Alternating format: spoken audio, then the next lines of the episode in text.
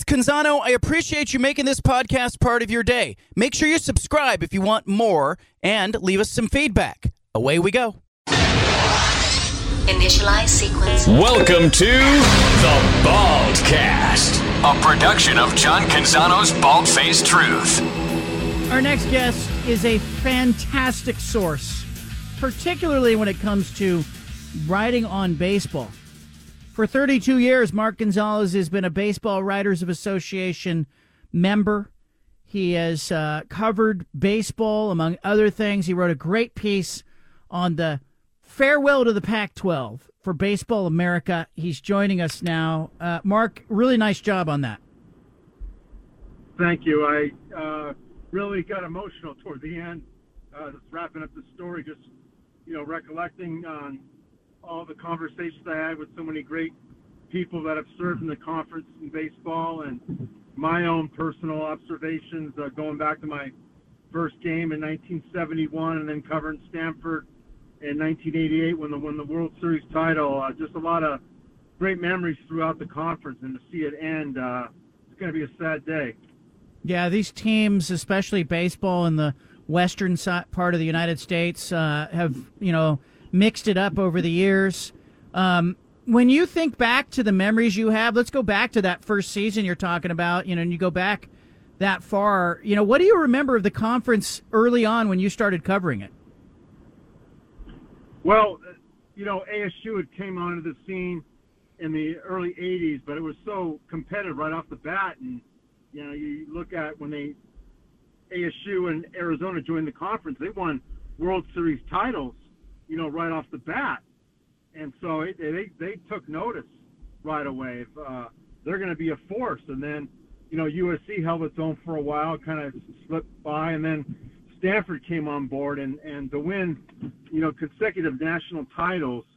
Uh, some people at Stanford told me at the time that was probably the greatest athletic achievement in school history. Now you can argue their their Rose Bowl wins in '70 and '71, but uh, what Coach Marquess did during that time was remarkable. Then you you know we can get into the players. You know the McGuire's, the Bonds, Oddibe McDowell's, you know Cal, you know Jeff Kent, uh, Stanford with Mussina, Stan Spencer, who's from Vancouver area.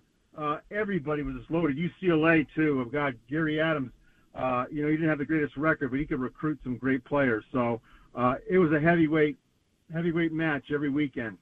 Yeah, we're talking about. You mentioned in the piece Reggie Jackson at Arizona State.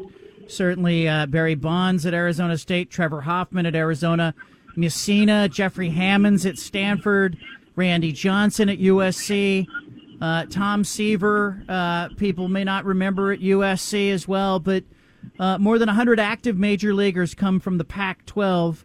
Um, in your piece, you know, you quoted a variety of people as you kind of went around and talked to baseball people about the Pac 12. You know, did you get a general sentiment of how you know even people that have connections to some of the departing schools feel about it? Yeah, it, there's there's a, a sense of uh, sadness I think throughout uh, the programs to, to, some degree. You know, John Savage had a terrific recruiting class. Uh, he's pretty much gung ho about that. I understand it, but you know, we'll see after a year when you're doing all the traveling uh, dealing with the elements in the Midwest, which you know I'm familiar with, haven't lived there uh, for 18 years. So, uh, but the prevailing thought is it, it's sad that it came down to this. Uh, it, it is a sign of the times. I'm not sure. I'm not sure we'll ever come close to uh, reviving what it stood for for for the last you know 50, 60 years. So um, it is. A, it's going to be a sad day. You know, May 25th uh, conference championship game at Scottsdale Stadium. I plan to be there, and it's going to be a sad day. Mark Gonzales with us. He had a great piece for Baseball America today. I tweeted it out. Give it a look if you are somebody who cares about the Pac 12, certainly cares about baseball. How do you think, you know, you mentioned, you know, one of the programs. How do you think the Pac 12 programs that are departing, how does this change them when they start playing teams in other parts of the country or traveling to the Big Ten? or does it change them at all in your mind? I think it'll really change some schools. Uh, I'm very curious to see what the, the Southern California schools, how they fare uh, in the Midwest, especially in February and, and, and March. They, oh, they probably won't go there in February, but March and early April for sure. And you know, I always had a scout once tell me that to be careful uh, when you're scouting kids that come from Southern California and go uh, to the Midwest, East Coast. It's a tough transition for them. Takes mm. them a while, and then you know your kids are going to be missing a lot of school too. I'm not sure if there's a system that's going to be set up to where uh, you have a system where kids can study while they're back there, or if you play back to backs and do what like the 49ers used to do, they play back to backs on the East Coast and just stay out there. Same for the East Coast football teams, and they come to the West Coast and have uh, consecutive games on weekends. So um, there's a lot to be resolved there. Uh, certainly, the same applies to the Oregon and Washington schools, but those kids are used to playing in uh, cooler elements. So uh, we haven't even talked about Stanford and Cal. I think that's even a, a greater task with an extra time zone to contend with. Yeah, I, I always wonder about kids who maybe grow up on the West Coast, Mark, that want their parents want to see them play. We don't think about it as much with football, but I think that, you know, in baseball families, those are families that have traveled all summer, all spring to see their kids play. And I just don't know if kids going to Stanford or Cal, if their families are going to go, okay, let's go play an ACC schedule and travel across the country. Does that come up as a factor in recruiting at all? Yeah, I think it does. You know, I, I watched uh, a few games when I moved down here last May, and I noticed that uh, you know a couple of USC parents would uh, get a uh, Airbnb house and, and, and hang out for for you know five ten days because after they played U of A, uh, they came up to Scottsdale for the tournament. It was very convenient to just hang out there. But you know, we're talking uh, different time zones, different mileage, and all that. Uh, it's, it's a different landscape, and I, I'd be curious to see how how many parents travel even close to what they used to travel because heck in the old six pack everybody was almost within an hour hour and change of each other so it was easy for parents to to uh, travel and see their kids play away we're talking to mark gonzales he's covered baseball for the better part of three to four decades he had a great piece for baseball america uh, posted today. Mark, uh, think back in your time covering this conference. Best two or three players you ever saw play in person? Wow. Uh, you know, it's funny. I thought, and a few other people agreed with me, that they thought that Oddibe McDowell was better at that time than Barry Bonds. That's how loaded that outfield was at Arizona State. Um, I was lucky as a kid to see Steve Busby pitch for USC at Santa Clara in a, in a district district eight game. Uh, I also saw Mark Prior throw a three hit complete game against U of A in, in 2001. Uh, so many good players. You know, I, I covered Mussina too at Stanford. He was he was pretty good. Uh, Hall of Famer, of course. Randy Johnson was a little raw at the time, but he got it together eventually. But you know, the fastball was there. So you know, and, and the other thing too is, and John Savage pointed out to me, look at all the great two sport athletes that have played in this conference, especially in baseball. I mean, Jackie Robinson, John Elway, to name two. You know, UCLA's had had quite a few too. Uh, USC going back to the, the the 70s. And, you know, here's a great trivia question: Who hit the first homer at Dedeaux Field? It was hmm. Anthony Davis. Hmm. That's how that's how loaded schools were. You know, Larry Reynolds, the famous agent, baseball agent, he played football and baseball at, at at Stanford. So did uh, Ray Anderson, the former AD at ASU, who's, who played at Stanford and excelled in two sports. So I mean, we can go on and on about this. You know, Mark. Um, you know, as a fan who might want to see games this spring, where would you advise people to go if they want a taste of the final offering of the Pac 12? Is it as simple as being there at the conference tournament, or are there a couple series that jump off the schedule at you? Well, I'm lucky down. I live in Arizona because you have all the college tournaments down here, and I know Oregon State's uh, well entrenched and surprised. So you can catch them there, then head over to to uh, Phoenix Muni. ASU is opening up against Santa Clara same weekend. USC is here playing BYU, Grand Canyon, my employer, and Ohio State. You know, U of A's at home, I believe, at the same time. So uh, the start off this started off this weekend's got a lot down here, but then uh, once you get into conference play, boy, it's you you can pick a lot of series. You know, we haven't even mentioned the Beavers, and they're they're the favorites, and rightfully so. So um, it's just it's just it's just sad that it's uh, going to break up after this, but you know that's the way things are in life sometimes. Mark Gonzales with us, Baseball America. Mark, um, Oregon State, you know, multiple national championships with Pat Casey. Mitch Canham now facing a future that you know is going to have Oregon State play as an independent. How is that being greeted in the baseball world? Can will they be able to pull that off? I think they will, and I'll say this because of the fan base, the way that that program's been cultivated into a power. First with Pat Casey, and then he's, in my conversation when he was very pleased with the way uh, uh, Canham's really promoted the program and talked about Oregon State, just Oregon State, and not the fact they play in the conference. That Oregon State can stand on its own. Then you look at uh, the ballpark they got; it's very uh, cozy for a for a home team, and you know, they hosted regionals there, so that goes a long way. So um, I think they can sustain it for a while. I mean, it's, it's a national program, and when you win, you know, three national titles uh, in what 15 years or so, I mean, that's that says a lot. Yeah, I think too that in baseball, it's a little easier to pick up a series here or a two-game series there.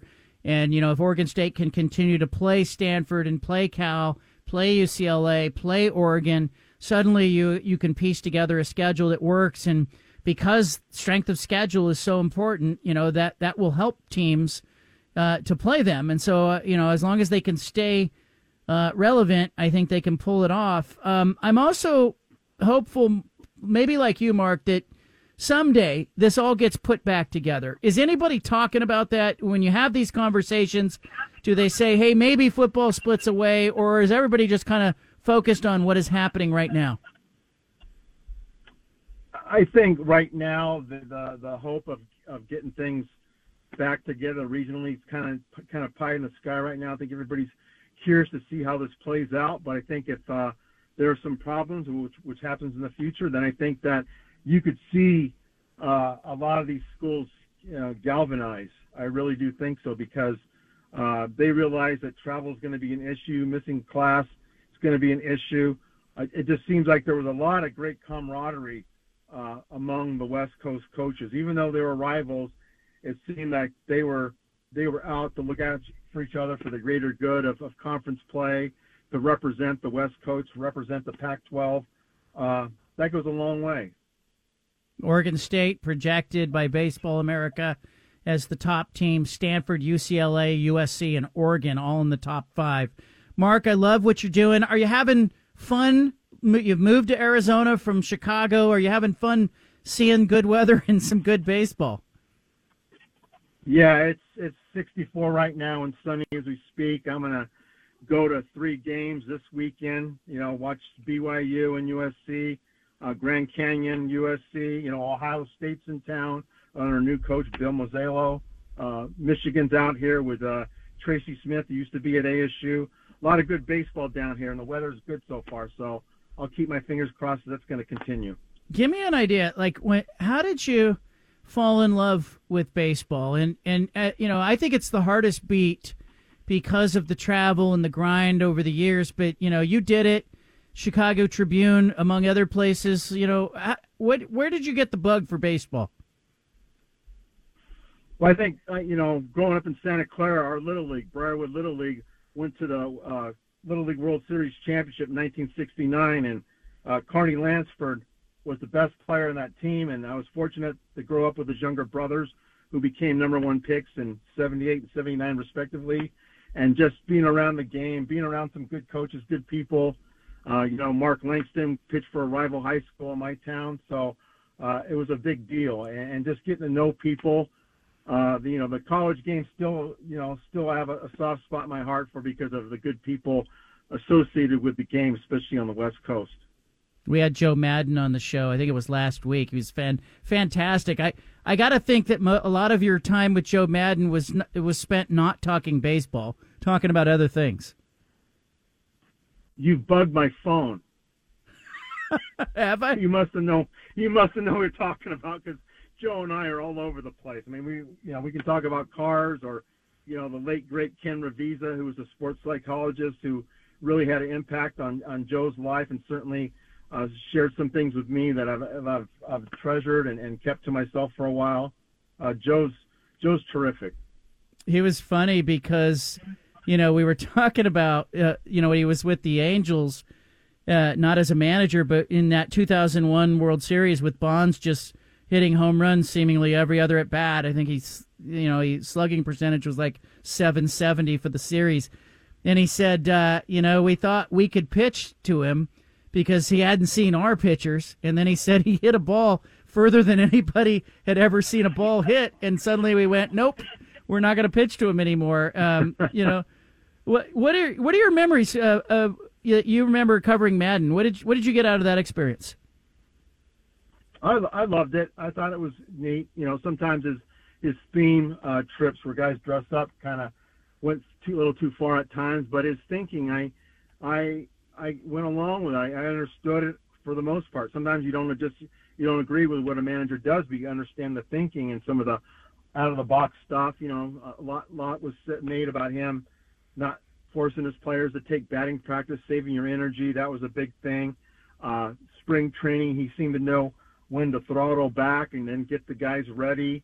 Uh, at the same time, he would uh, wouldn't be afraid to pull a pitcher in the third or fourth inning. He knew about that quote inning a decision where you know you got to make a move, stop the bleeding, and, and get back in the game. And a lot of times it worked out for him. It didn't go over well with the starting pitcher, but it paid off in the end. And so I, I like Joe. He his managing kind of kept us on his to, on our toes, but it, it was very invigorating to cover him for you know six seven years.